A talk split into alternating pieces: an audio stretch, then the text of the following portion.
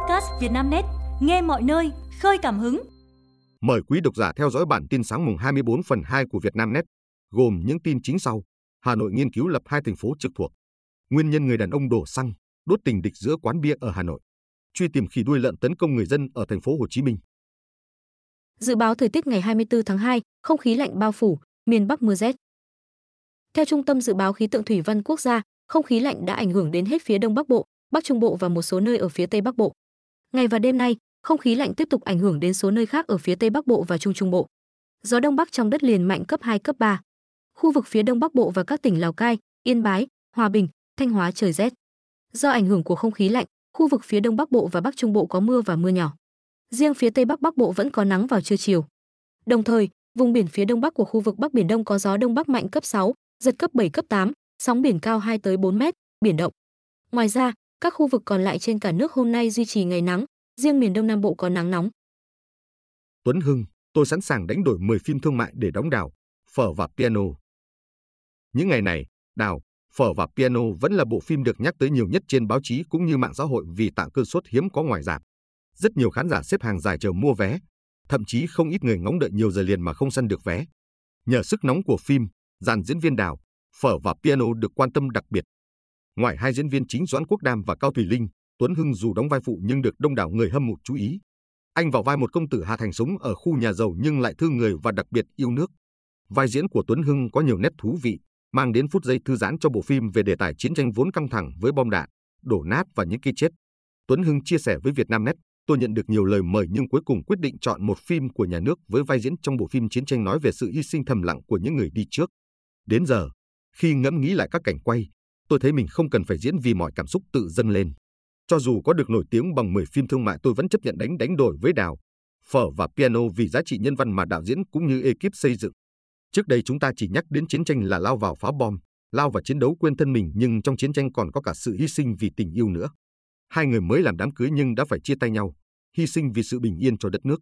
Đó là bộ phim đáng xem, để thế hệ chúng ta thấy rằng những gì mình đang có ngày hôm nay là nhờ sự hy sinh của cha ông đi trước. Mọi nỗ lực của Tuấn Hưng và ekip đào, phở và piano đã được đền đáp khi bộ phim gây sốt giặt chiếu suốt những ngày qua. Thực sự tôi không nghĩ phim sẽ có được tiếng vang như vậy bởi mọi người thường hướng tới yếu tố giải trí. Đến tận bây giờ, tất cả đoàn phim từ đạo diễn đến anh em nghệ sĩ đều sống trên mây. Tôi bất ngờ vì hiện tại mọi người săn lùng vé đào, phở và piano. Hóa ra những gì thuộc về lịch sử hào hùng và nét đẹp văn hóa truyền thống của ông cha chúng ta, nếu được miêu tả chân thật và lồng ghép với kỹ xảo điện ảnh hấp dẫn đều được đón nhận.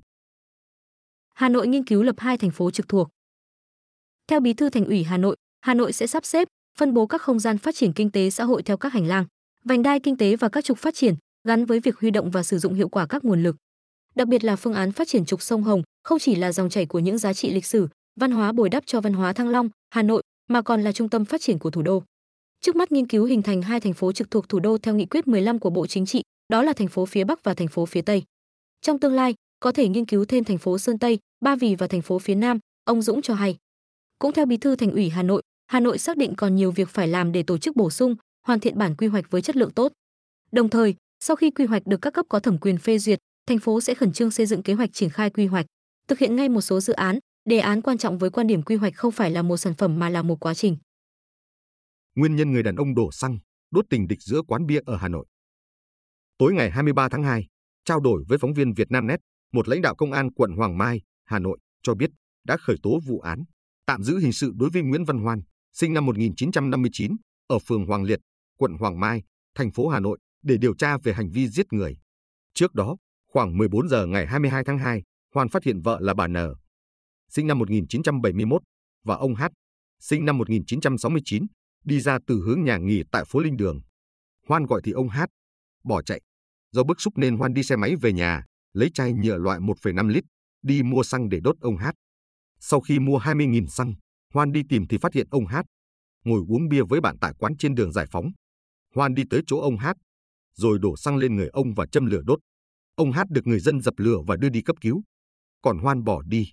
Ngay sau khi tiếp nhận thông tin, Công an quận Hoàng Mai đã khẩn trương tiến hành điều tra và vận động đối tượng ra đầu thú.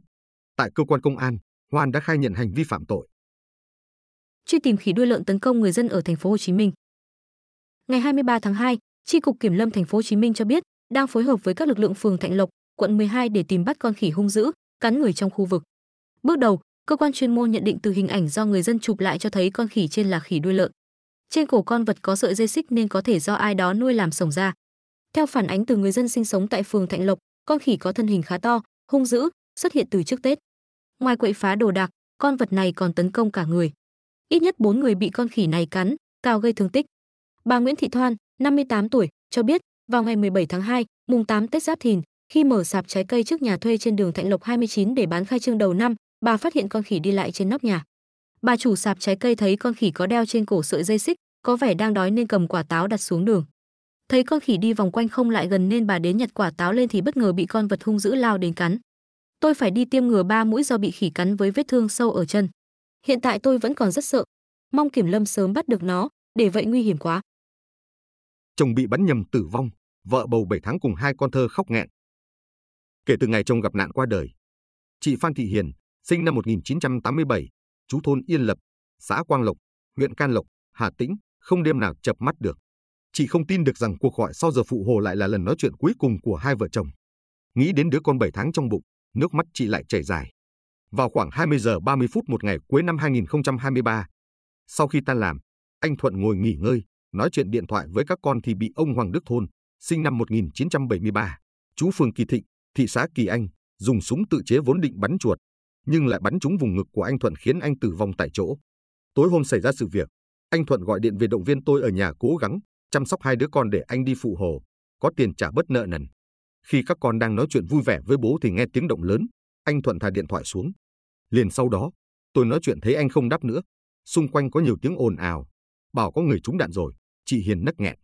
Nghi có chuyện chẳng lành, chị Hoàng sợ gọi điện hỏi han đồng nghiệp của chồng thì biết được người gặp họa chính là chồng mình. Ngôi nhà mới xây lên chưa được bao lâu, nợ còn chưa trả hết thì anh Thuận gặp chuyện. Chúng tôi vẫn đang nợ 150 triệu đồng. Giờ bụng mang dạ chửa, hai đứa lớn đang đi học. Thật chẳng dám nghĩ tới tương lai. Người vợ cúi đầu bất lực.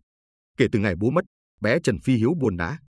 Trong ánh mắt của cậu bé 13 tuổi đã thấu hiểu được sự mất mát lớn khi bố không còn trên đời. Em thương mẹ, thương bố nhiều lắm, nhưng bố đi không trở về với em nữa rồi. Nhiều đêm học bài xong, thấy mẹ vẫn đang nằm khóc vì thương bố, em không biết làm gì để giúp mẹ. Hiếu đau lòng nói. Ông Đặng Đình Vinh, Chủ tịch Ủy ban Nhân dân xã Quang Lộc cho biết, hoàn cảnh gia đình anh Thuận hết sức khó khăn. Anh Thuận đi phụ hồ, chẳng may bị bắn nhầm dẫn đến tử vong, để lại vợ bầu cùng hai con thơ đang tuổi ăn học. Mong rằng các nhà hảo tâm thương giúp đỡ, để vợ con của anh Thuận sớm vượt qua biến cố đau thương, ông Vinh nói. Tài xế xe tải thoát chết trong găng tấc khi bị tàu hỏa đâm xé nát làm đôi. Video một tài xế xe tải của Amazon đã sống sót một cách thần kỳ sau vụ va chạm kinh hoàng với một đoàn tàu cuối cùng cũng đã được tiết lộ sau 3 năm xảy ra vụ việc.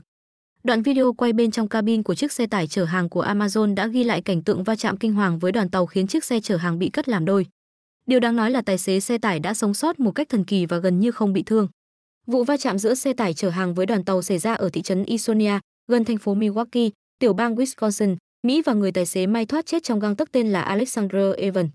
Như những gì được camera hành trình ghi lại, có thể thấy Evan đã liếc qua vai trái để quan sát nhưng không nhận thấy đoàn tàu đang đến gần trước khi băng qua đường dây. Tài xế xe tải của Amazon tiết lộ rằng anh ta bị điếc tai trái, khiến anh không thể nghe thấy âm thanh tàu và tiếng còi tàu cảnh báo, chỉ có thể nghe thấy được khi đoàn tàu đã xé toạc chiếc xe tải làm đôi. May mắn thay, phần cabin xe đã qua khỏi đường dây có thể là yếu tố đã giúp cho người tài xế thoát nạn. Đoạn video cho thấy người tài xế này ngồi chỉ cách con tàu đang lao qua có vài chục cm.